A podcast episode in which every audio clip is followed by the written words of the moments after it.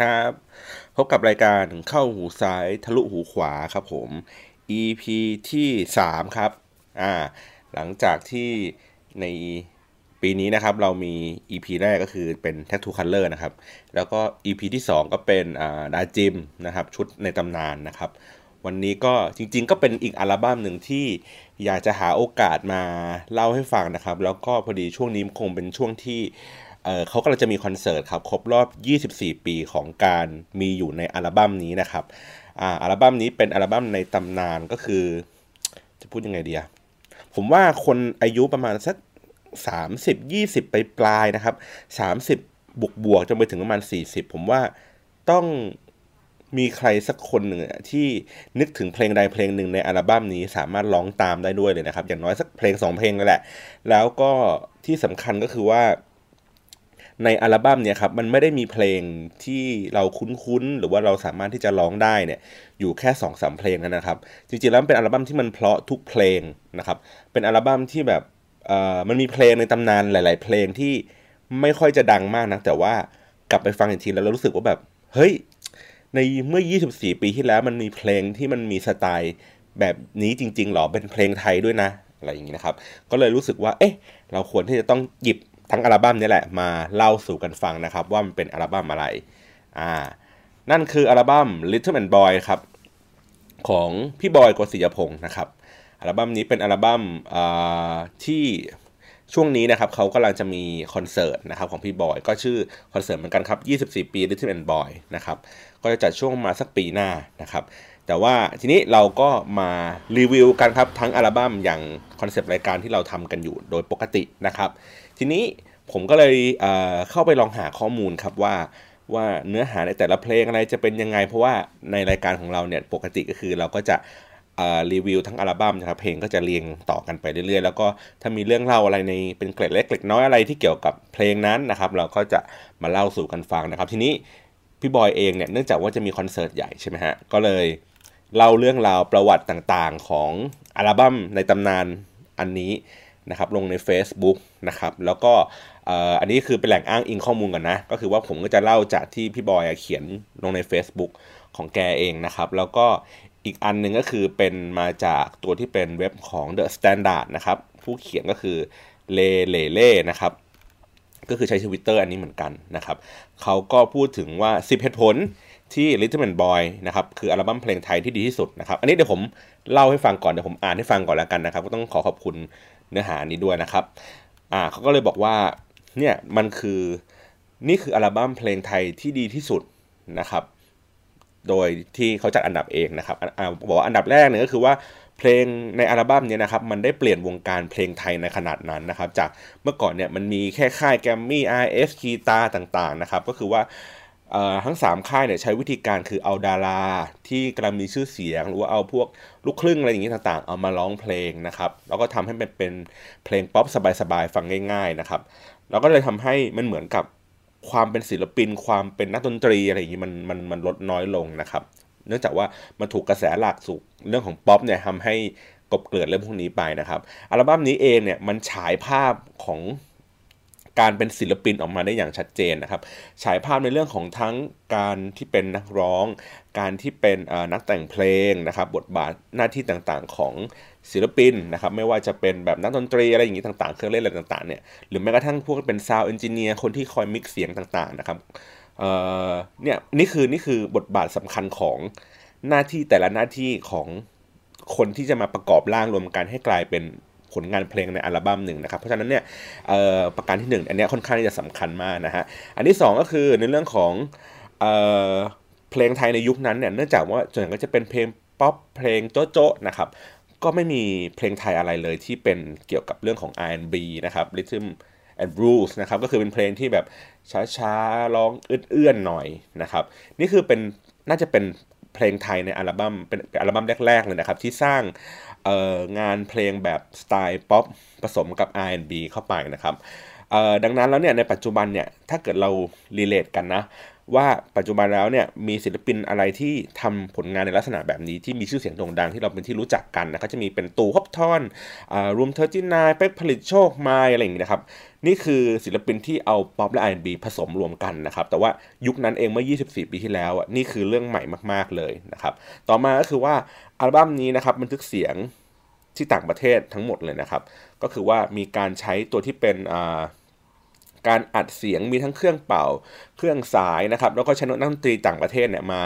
มาเล่นนะครับนักดนตรีไทยก็ผสมผสานกันเข้าไปด้วยนะครับอ่าขอโทษทีครับเขาบอกว่านักดนตรีที่เล่นเนี่ยในอัลบั้มนี้นะครับล้วนเป็นชาวต่างชาติทั้งหมดเลยนะครับ ซึ่งมันจะมีเรื่องราวเนี่ยคล้ายๆกับถ้าผมจำไม่ผิดนะน่าจะเป็น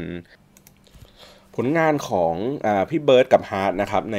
ชุดแรก ๆ เลยถ้าผมจำไม่ผิดนะ ก็คือว่าเขาก็ใช้ การบันทึกเสียงที่ต่างประเทศนะครับใช้นักดนตรีต่างประเทศเล่นให้นะครับ ก็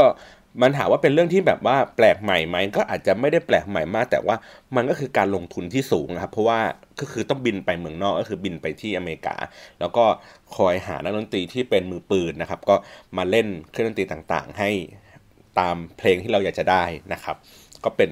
ลักษณะการลงทุนอีกแบบหนึ่งซึ่งปัจจุบันนี้น่าจะไม่มีแล้วล่ะเพราะว่านักดนตรีไทยเองก็เก่งแล้วล่ะ แล้วก็แม้กระทั่งว่าผลงานเพลงในต่างประเทศในบางชิ้นงานเนี่ยเขาก็มาอัดในเมืองไทยเลยด้วยซ้ำนะครับโอเค ต่อมาก็คือว่า เนื้อหาในการเล่าของพี่บอยกฤษยพงศ์นะครับ ไม่เหมือนใครก็คือว่าหยิบเอาเรื่องราวที่อยู่ใกล้ ๆตัวนะครับ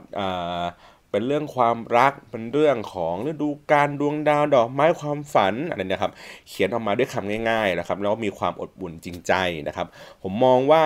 ในในในลักษณะนี้ผมขยายความนิดนึงก็คือว่าเออเพลงไทยในยุคนั้นนะครับ เมื่อสักประมาณ 24 ปีที่แล้วอะส่วนใหญ่มันจะเป็นเพลงแบบสื่อสารตรงไปตรงมา หรือเป็นเพลงแบบลูกทุ่ง ผสมลูกกรุงก็คือว่า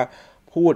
ชัดๆซื่อๆตรงไปตรงมานะครับ ไม่ค่อยมีลักษณะในความแบบเพ้อฝันหรือว่าใช้ผมผมผมชอบเรียกคำนี้นะ ใช้พัฒนาโวหารในเชิงกวีอะไรอย่างเงี้ยครับ ส่วนใหญ่ก็คือพัฒนาโวหารก็แค่แบบเปรียบเปรยธรรมดา แต่ว่าถ้าเกิดว่าเป็นแบบลักษณะแบบกวีเหมือนแบบเขียนเรื่องสั้นอะไรเงี้ยมันจะไม่ค่อยมีมากนักนะครับ อันนี้ก็เป็นยุคแรกๆเหมือนกันที่ที่ทำในลักษณะแบบนี้นะครับ ต่อมาก็คือว่า เป็นอัลบั้มที่แจ้งเกิดศิลปินมากมายนะครับ ซึ่งต่อมาก็ได้กลายเป็นศิลปินของค่ายเบเกอรี่มิวสิกนะครับ ที่โด่งดังมาจนทุกวันนี้ เช่น คุณนพพรชำนินะครับ คุณน้อยวงพลูผมว่าน้อยวงพลูนี่อาจจะยังไม่ได้มาร้องเพลงนี้นะครับคุณรัตกล้าวอมรดิตนะครับ แล้วก็พี่ป๊อตมอนด็อกนะครับ ซึ่งพี่ป๊อตก็เองก็มีชื่อเสียงจากวงมอนด็อกอยู่แล้วนะครับ แล้วก็ เอ่อเข้ามาร้องเพลงช่วยในร้องเพลงอันนี้ก็ทำให้เพลงในอัลบั้มนี้ยิ่งดังเข้าไปอีกนะครับ แล้วก็ต่อมาก็คืออัลบั้มที่มีการออกแบบอย่างสวยงามนะครับนี่คือหัวตัวปกเองนะฮะเพราะว่าข้างในถ้าผมจำไม่ผมเคยเจอ ผมเคยจับของจริงอยู่นะครับ ก็คือข้างในมันก็จะแบบมันเหมือนเป็นงานศิลปะอย่างหนึ่งอะครับ ก็คือว่าปกมันจะเป็นเหมือนภาพ ภาพปั้นภาพอะไรเงี้ยที่มันเป็นภาพค่อนข้างที่จะเป็นโรมันหน่อยนิดนึงนะครับ แล้วก็ข้างในก็จะมี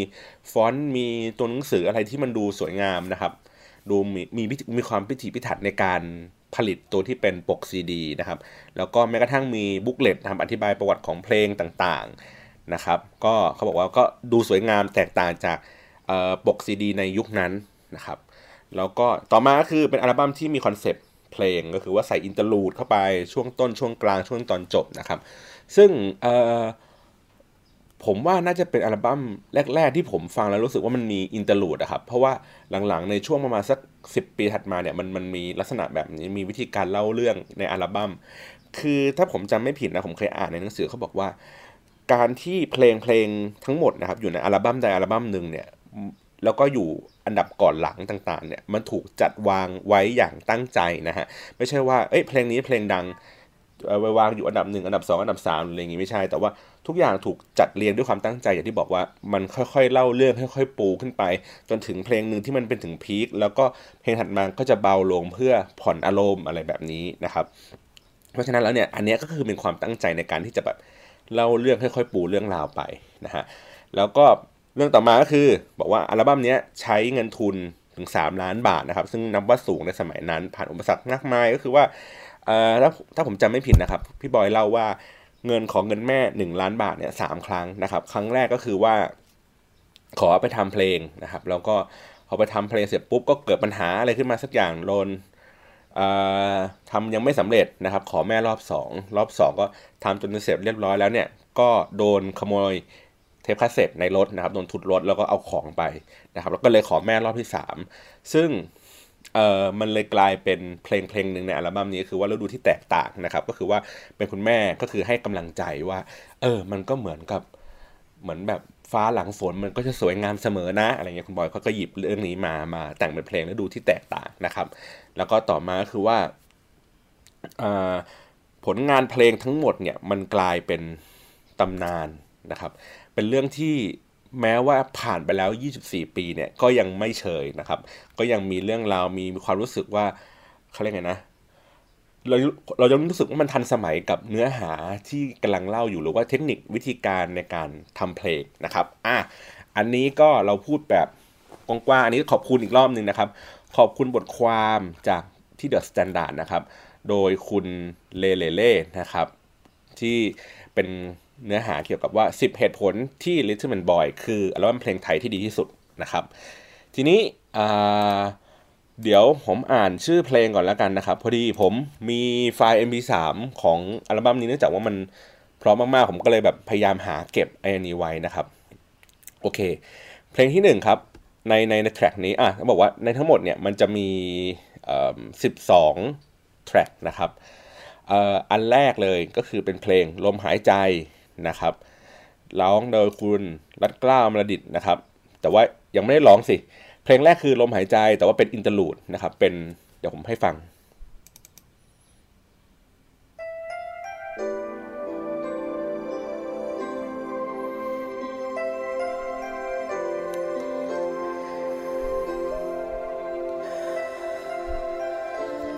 ในใน interlude เนี้ยมันมีเสียงลมหายใจแผ่วๆ เข้ามาด้วยนะครับ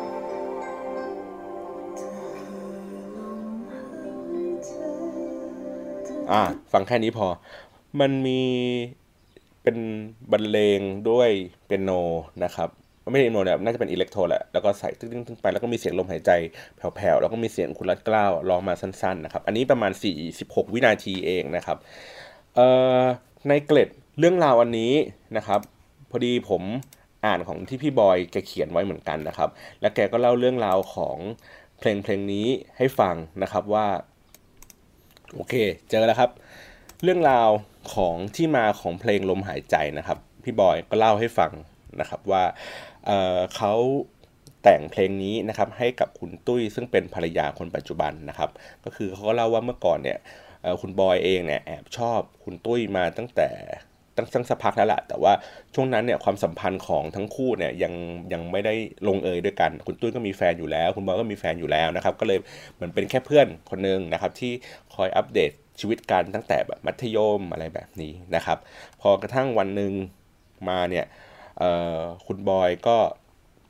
ได้ทราบข่าวว่าคุณตุ้ยเองได้เลิกกับแฟนแล้วนะครับ แล้วก็ตัวคุณบอยเองก็เลิกกับแฟนแล้วเช่นเดียวกันนะครับ ก็เลยคิดว่า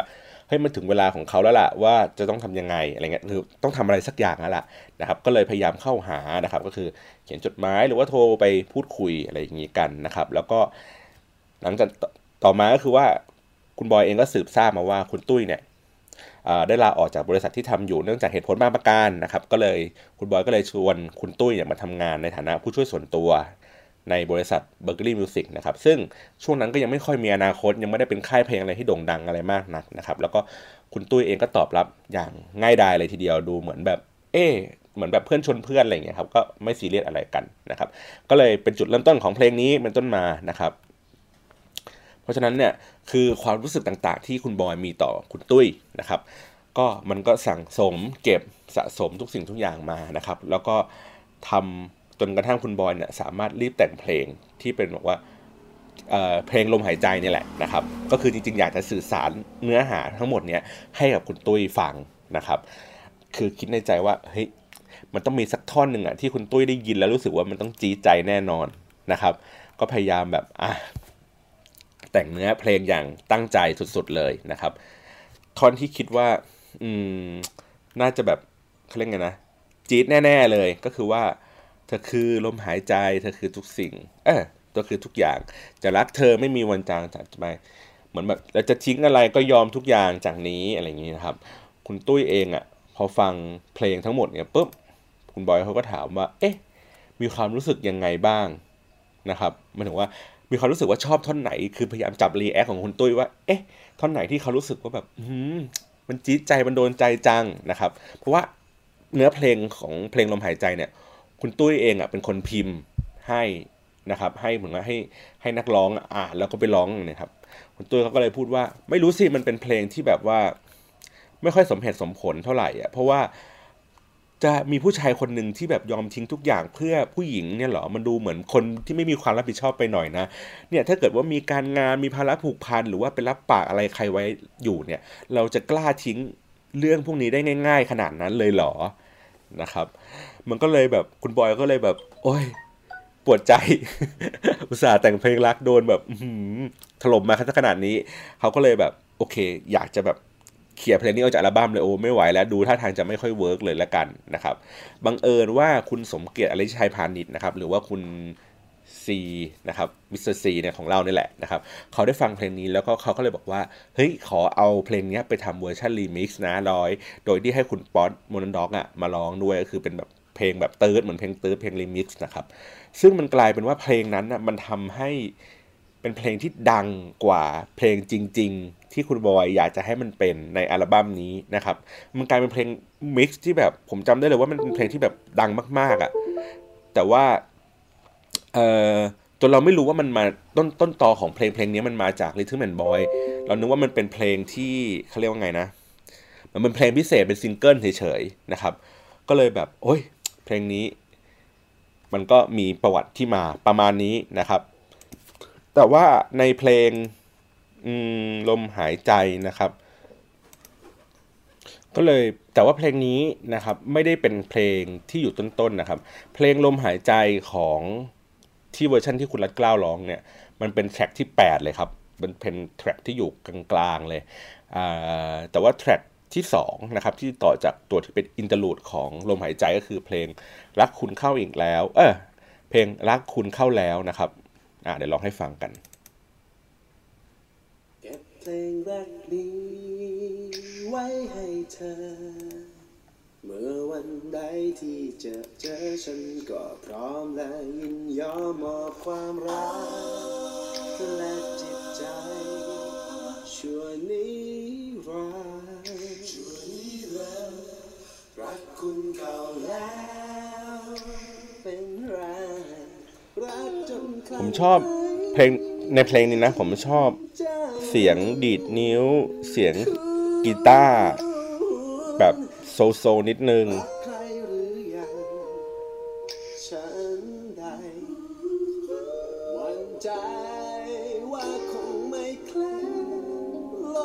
แล้วก็คุณบอยเองอะก็ ร้องแบบเอื้อนได้ดีอะครับ ร้องอาร์บีได้ดี ซึ่งแบบผิดภาพจากที่เราคิดว่าเขาเป็นเหมือนร็อกสตาร์ครับ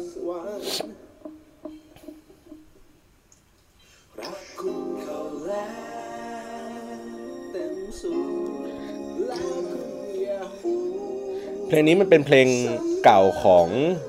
อาสุเทพวงศ์กำแหงนะครับ แล้วก็ ถูกเอามาทำใหม่ในสไตล์ R&B นะครับ โดยคำแนะนำของคุณสมเกียรติอริยะชัยพาณิชย์นะครับ เนื่องจากว่าเพลงนี้มันถูกทำมาหลายเวอร์ชั่นแล้วนะครับ แต่ว่ามันยังไม่เคยมีใครที่เอาเพลงนี้มาทำในสไตล์ R&B นะครับ ก็น่าจะเป็นคนแรกเนี่ยที่ที่หยิบเพลงมาทำลักษณะแบบนี้นะครับ ซึ่งก็ทำออกมาได้ดีมาก ๆเลยนะครับนะครับ ถึงค่อยจะมีดนตรีครบๆในประมาณ2นาทีเนี่ยฮะ มีเสียงกลองโผล่เข้ามาอะไรอย่างนี้นะครับ โอเค ฟังประมาณนี้ก่อนนะครับอันนี้คือเพลงรักคุณเข้าแล้วโดยคุณป๊อตโมนด็อกนะครับ มาร้องเพลงนี้ให้นะครับ เพลงต่อไปนะครับอ๋อโอ้ยอันนี้เพิ่งรู้ เพลงคืนนี้เป็นนักร้องคือคุณน้อยวงพลูนะครับ ต้องขอโทษในต้นๆผมบอกว่าเอ้คุณน้อยวงพลูอาจจะไม่ได้ไม่ได้มาร้องนะครับ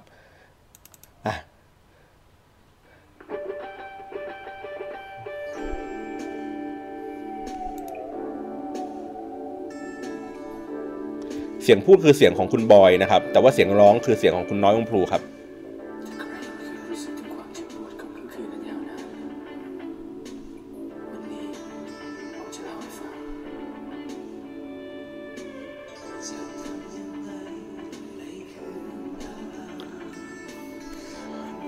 ผมชอบในเพลงนี้นะ ผมชอบวิธีการเล่าเรื่องของเพลงนี้ นะครับก็คือว่าเป็นเพลงที่บรรยายความอึดอัดของค่ำคืนที่แบบคนรักได้หายไปในในบรรยากาศที่ เราไม่รู้จะต้องแบบไปตามเขายังไงแบบไปหาไปหาเขายังไงนะครับมีแต่ความกังวลใจเต็มไปหมดเลย รู้สึกจนรู้สึกว่าเหมือนเป็นค่ำคืนที่ยาวนาน แล้วก็ที่สำคัญคือผมชอบเสียงร้องเพลงเพลงนี้มากๆ คือมันเป็นความแบบ ทรมาน แล้วก็แบบเสียงกีตาร์ลอยแบบไกลๆอย่างเงี้ยครับ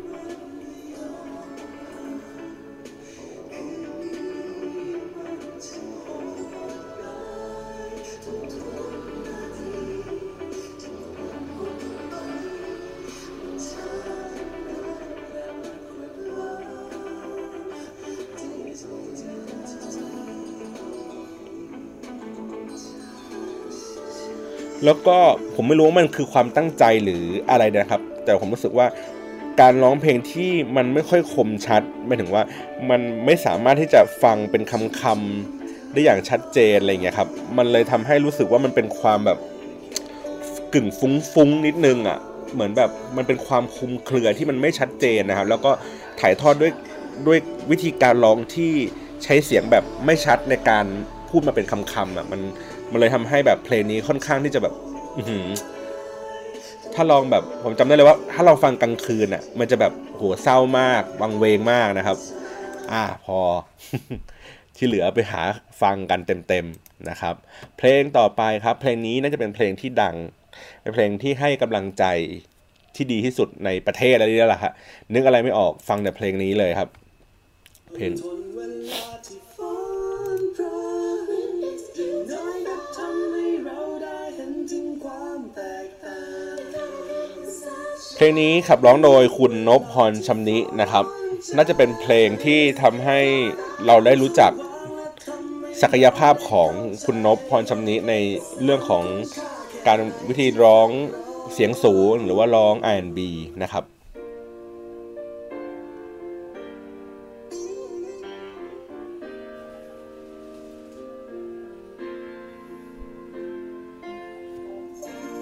เนี่ยแล้วก็เสียงเครื่องเป่าเนี่ยอันนี้คือเป็นเอกลักษณ์ของเพลงนี้มากนะครับ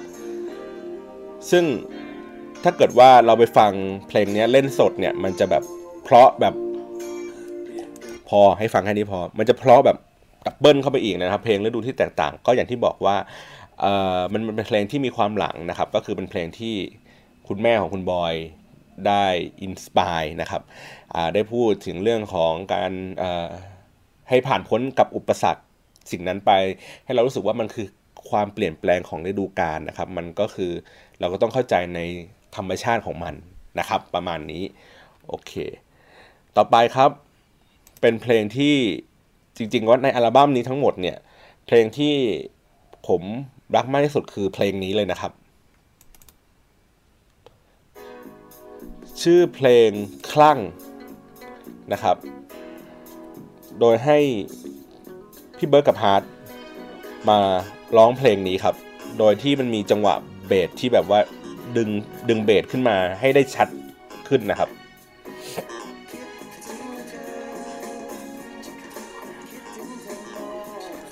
แล้วก็เสียงแรปไกลๆอะได้ยินเสียงเหมือนมีใครพูดอะไรสักอย่างอยู่ไกลๆอันนี้คือเสียงของคุณบอยนะครับ พี่บอยแรปอยู่ข้างหลัง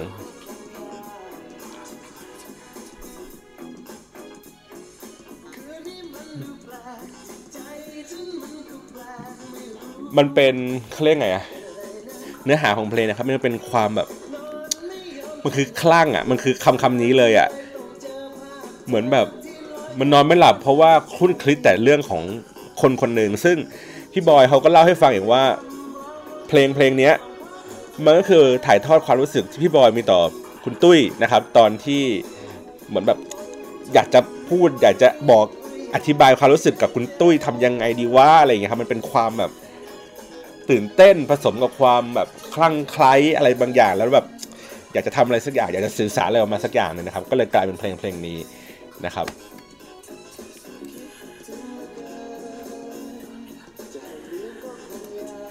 โอเค ให้ฟังแค่นี้พออีกเช่นเดียวกันนะครับ ต่อไปเพลงเมื่อกี้คือเพลงคลั่งนะครับอยู่ในแทร็กที่5นะครับแล้วก็ต่อไปก็คือแทร็กที่ 6 ครับ ชื่อว่าเก็บดาว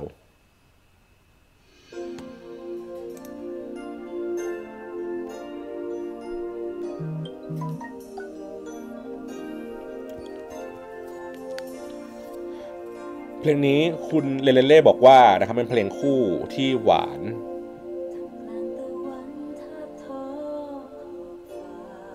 เป็นการร้องคู่กันระหว่างผู้ชายกับผู้หญิงนะครับเหมือนเพลงดูเอทนะครับ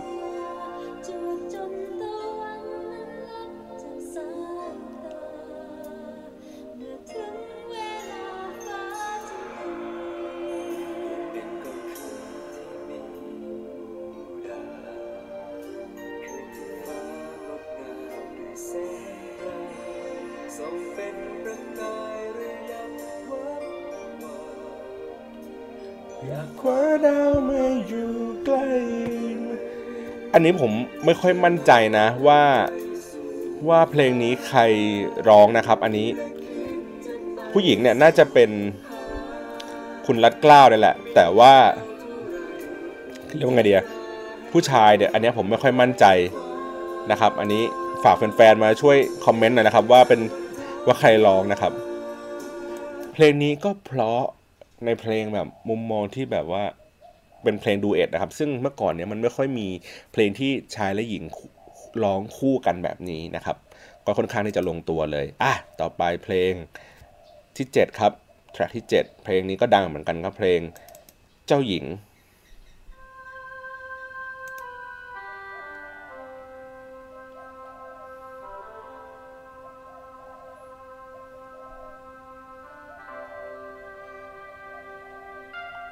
เขาบอกว่าเพลงนี้นะครับเป็นเพลงที่เป็นเพลงแรกที่อยู่ในหน้า B เวลาฟังเทปนะครับต้องเป็นเพลงที่พร้อมมากๆ เพราะว่าเเพลงที่เป็นไฮไลท์อะของของหน้า A กับเพลงที่เป็นไฮไลท์ของหน้า B ต้องเป็นเพลงแรกๆอะครับเพราะว่าเวลากรอเทปมาแล้วฟังเพลงนี้จะได้ยินเป็นเพลงแรกนะครับ เพราะนั้นเนี่ยเป็นการตั้งใจในการวางเพลงนี้ขึ้นมา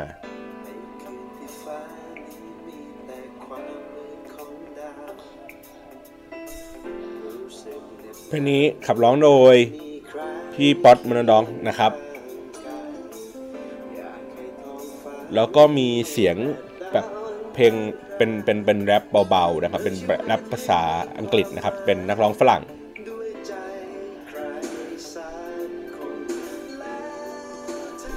แต่ผมกรอไป อ่าแล้วก็จะมีเนี่ยช่วงนี้คือแรปโดยพี่บอย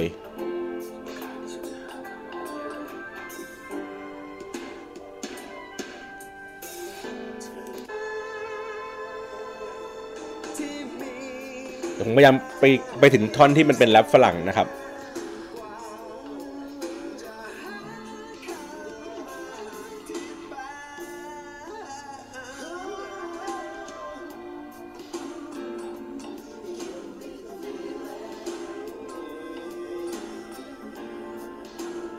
อันนี้มันเป็นเหมือนแบบเพลง R&B ในยุคแบบ 80 90 มากเลยอะ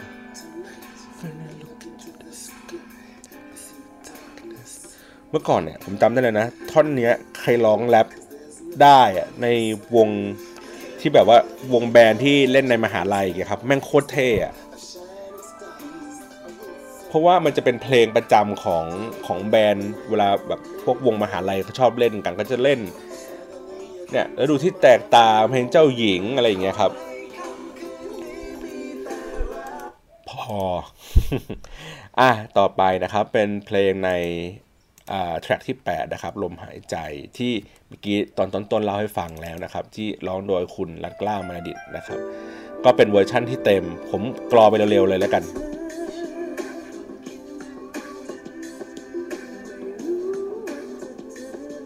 อันนี้ก็น่าจะมิกซ์โดยคุณสมเกียรตินั่นแหละนะครับ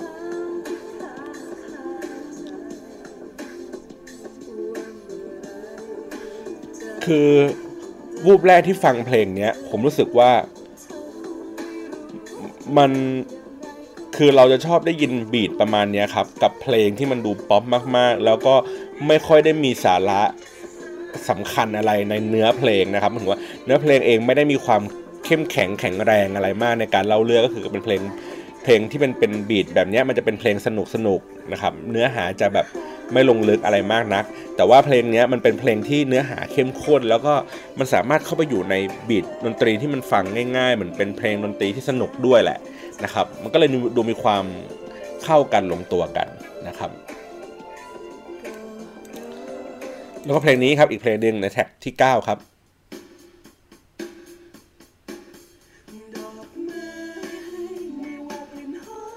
เป็นเพลงที่สั้นมากครับ นาที 50 วิ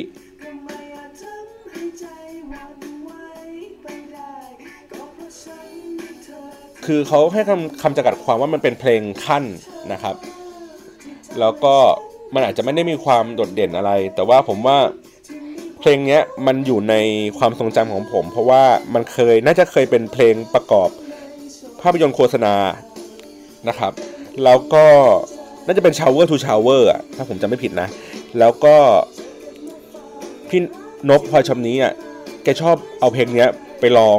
เป็นเพลงขั้นเวลาแกเล่นเมดเล่ครับ ในในวง POP อะมันเลยมันเลยทำรู้สึกว่าผมเพลงผมเลยคุ้นเคยกับเพลงนี้มากกว่าเพลงอื่นๆนะครับ เพราะว่าอาจจะจำนวนความถี่ที่เคยได้ได้ยินมันบ่อยกว่านะครับ พอ ต่อไปครับเป็นเพลงเศร้าเพลงเดียวในอัลบั้มนี้นะครับ จริง ๆ เพลงเอ่อจริงๆก็ไม่ใช่ว่าเพลงเศร้าเพลงอะไรเพราะว่าเพลงคืนนี้เนี่ยก็เป็นเพลงแบบค่อนข้างที่จะเศร้านะครับเพลงนี้ชื่อว่าเพลงว่าข่าวของเธอครับ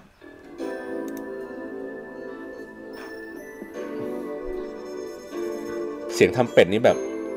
ปวดบาดมากกรีด เข้าไปล้วงเข้าไปในไส้แล้วก็บีบ มันค่อยๆบีบอย่างช้าๆ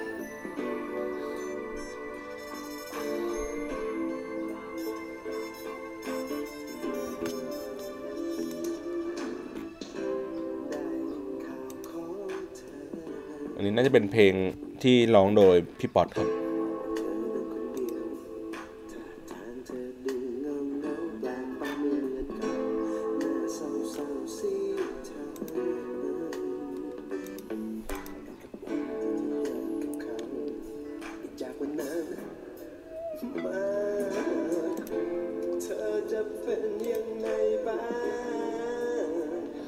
เนื้อหาก็ประมาณว่าได้ทราบข่าวว่า ทราบข่าวห่างๆของเธอครับ ที่เลิกลากันไปแล้วอะไรแบบนี้ครับ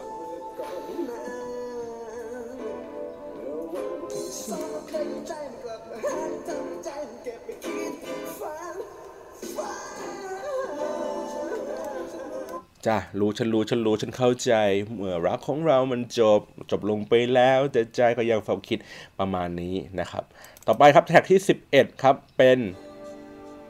interlude นะครับ 30 วินาที เหมือน ผมว่า track เนี้ยเขาตั้งใจวางเพื่อล้างความรู้สึกที่มันเศร้าของเพลงที่แล้วครับ เพลงข่าวของเธอกำลังแบบ แต่ว่าไม่ใช่ให้แบบกลับมาสดใสอีกครั้งครับ เหมือนค่อยๆ จะจัด landing ลงดีๆ แล้วก็ปิดท้ายด้วย track ที่ 12 เป็นเพลงป๊อปแบบใส ๆ เล่นกีตาร์โดยที่พี่บอย โกสิยพงษ์เป็นคนร้องนะครับ เพลงเนี้ยแกเล่าให้ฟังในในเพจของแกนะครับแกพูดว่าเป็นเพลงที่มี intro ยาวนานนะครับแล้วก็เสียงร้องของแกเพราะว่าแกขี้อายครับแกเหมือนมาว่าแกรู้ตัวเองว่าหน้าตาไม่ดีเพราะฉะนั้นเนี่ยวิธีการที่จะทำให้ผู้หญิงประทับใจ แม้ว่าเป็นตัวเองหน้าตาไม่ดีคือ เราต้องพยายามนำเสนอ คือเสนอหน้าให้เขาเห็นบ่อยๆ จนเขารู้สึกชินกับไอ้หน้าตาที่ไม่ดีของเราไปนะครับ พี่ดอยก็เลยบอกว่า งั้นเขาใช้วิธีการว่านำเสนอเนื้อหาที่ยาวนานให้เขาเคลิบเคลิ้มด้วยวิธีการเล่น intro ให้นานขึ้น แล้วก็กลบเสียงร้องที่ไม่ค่อยเพราะของเขาอะไปสักพักหนึ่งนะครับ เพราะฉะนั้นเพลงนี้ intro ยาวเป็นนาทีเลยครับ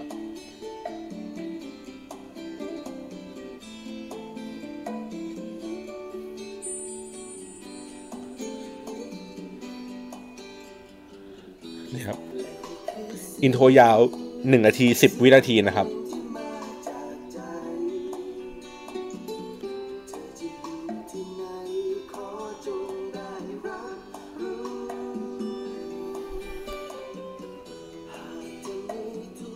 ผมยังจำ MV เพลงนี้ได้อยู่เลยนะเป็นเป็นเพลงเป็นพี่บอยเล่นอยู่แบบริมทะเลฟ้าใส ๆ อะไรเงี้ยแบบ โอ้โหเป็นแบบหนุ่มป๊อปมากนะฮะ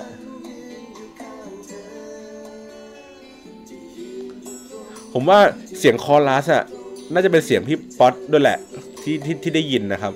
เพราะมันมีท่อนเสียงสูงอยู่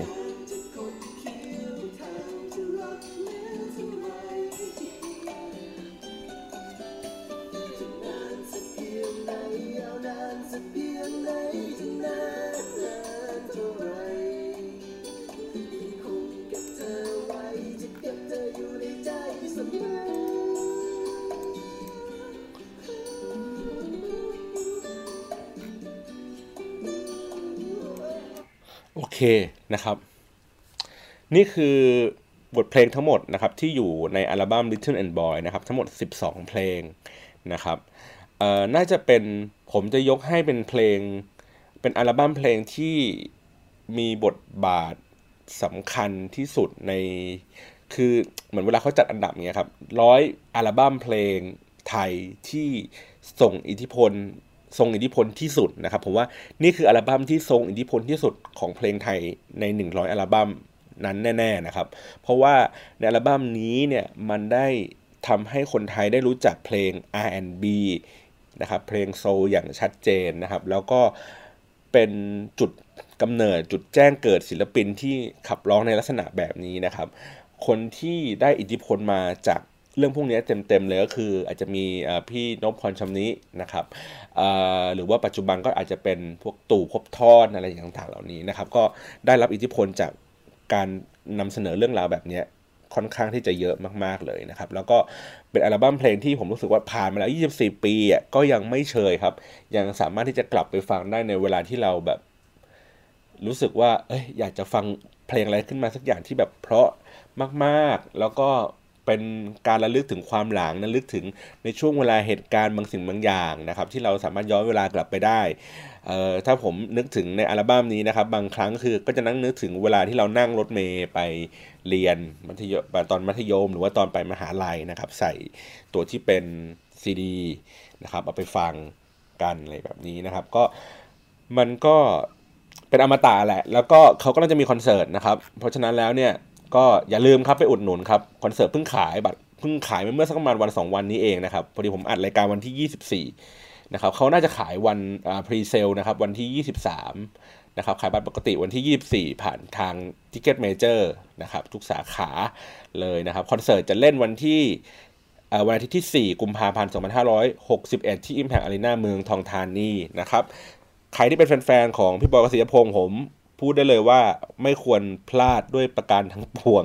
โอ้คำพูดโคตรเชยเลยนะครับ ส่วนผมผมไม่แน่ใจว่าผมจะได้พลาดหรือเปล่านะครับ เพราะว่าบัตรน่าจะแบบอื้อหือขายดิบขายดีมากๆเลยนะครับ ยังไงก็เป็นแฟนเพลงพี่บอยนะครับ ต้องไปฟังอัลบั้มจุดเริ่มต้นของพี่บอยแกเลยนะครับ เพลงในชุดชุดนี้นี่คือแบบคุณต้องห้ามพลาดแล้วก็ผมก็เลยเดาว่า น่าจะมีเกสก็คือคนที่ร้องจริง ๆ ในอัลบั้มพวกนี้ครับขึ้นเวทีกันทั้งหมดเลยว่าแค่นี้ก็คุ้มแล้วล่ะ นะครับ วันนี้ขอบคุณสำหรับการรับฟังมาก ๆนะครับ แล้วก็ขัดตกบกพร่องอะไรยังไงก็คอมเมนต์มาด้านล่างเหมือนเดิมนะครับ ขอให้รับฟังอย่างมีความสุขอัลบั้ม Little and Boy นะครับ อันนี้ผมการันตีเลยว่าช่วงหยุดปีใหม่นะครับ คุณฟังปุ๊บคุณจะมีความรู้สึกอบอุ่นในจิตใจ ท่ามกลางบรรยากาศความหนาวเย็นที่ผ่านพ้นไปแล้วนะครับ โอเค ขอบคุณสำหรับการรับฟังมากครับ สวัสดีครับ